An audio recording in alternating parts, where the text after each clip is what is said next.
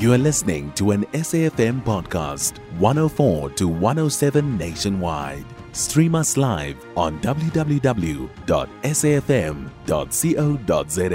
or via the SABC Plus app. SABC News, independent and impartial. Jumbo Victor in Tanzania, the government issues tablets to farmers and agricultural officers. Sana Elvis, it's a continuation of the, the President Hassan's request to to maintain that Kilimo Kwanza, which is the policy of the government, placing the farmers' interests first, but it's part of also registering the farmers and making sure they are part of the information system of the government. When you produce anything, you, you often hear Elvis people talk about foot and mouth disease, these kinds of infections, diseases that are spreading from one area to the other.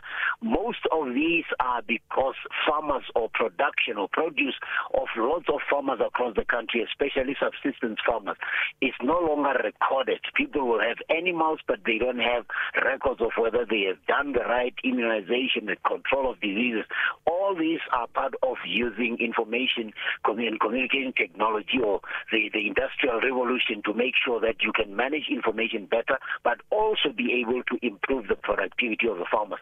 Because even though you are registering them, at the same time, they'll be able to access the information superhighway, find out information about how to improve their farming methods, and you can also make them part of virtual workshops and, and improve the way they do it. Instead of having to send rural extension officers traveling long distances, you can connect these farmers to one workshop and help them with their farming methods. This is a revolutionary step. There you go. And in Mozambique, they fine tuned their energy transition blueprint. Exactly. President Nyusi was in, in South Africa not so long ago, and he's headed for the COP28 in, in Dubai. I think it is in Dubai.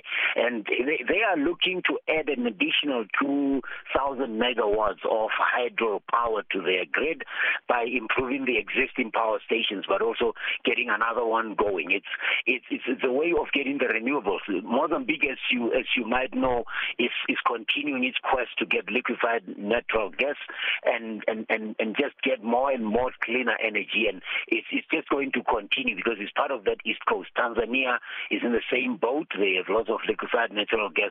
And South Africa, as you know, it has, it has, it has that much potential.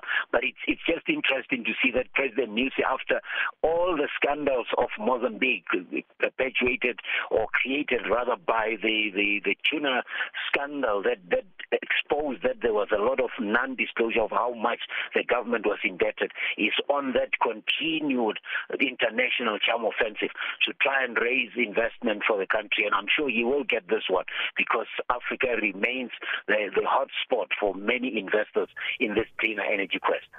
And good news in Ghana, the producer price inflation drops to 9.6% in October couldn't Ghana use some good news with the indebtedness, the over indebtedness that's making its life near impossible? When you have industry and mining and quarrying registering the producer price index to, reducing it from over 20% to 9.6%, it's, it's, a, it's a promise that it's a shall I say, sign of hope that things can get better. And we need that country to get better because it's a pivotal member of that West African economic community of West African states, but it's also a major cocoa producer. It's an oil producer. It's a gold mining company. It's a tourist destination. Therefore, anything that can happen to make Ghana's economy better is welcome, especially if it's on the producer price in the inflation, because that will then have spillover effects to the consumer price inflation. And if the value of the currency improves as it buys more and more, the quality of life will eventually improve. But Ghana needs that, Africa needs that in this post-economic, uh, post-COVID recovery uh, phase, Elvis.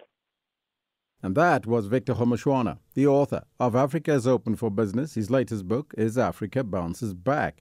Victor is also the Executive Director for Marketing and Communication at the University of Limpopo. You can find SAFM Current Affairs on 104 to 107 nationwide. Our podcasts are available for download on all our digital platforms. SAFM, leading the conversation.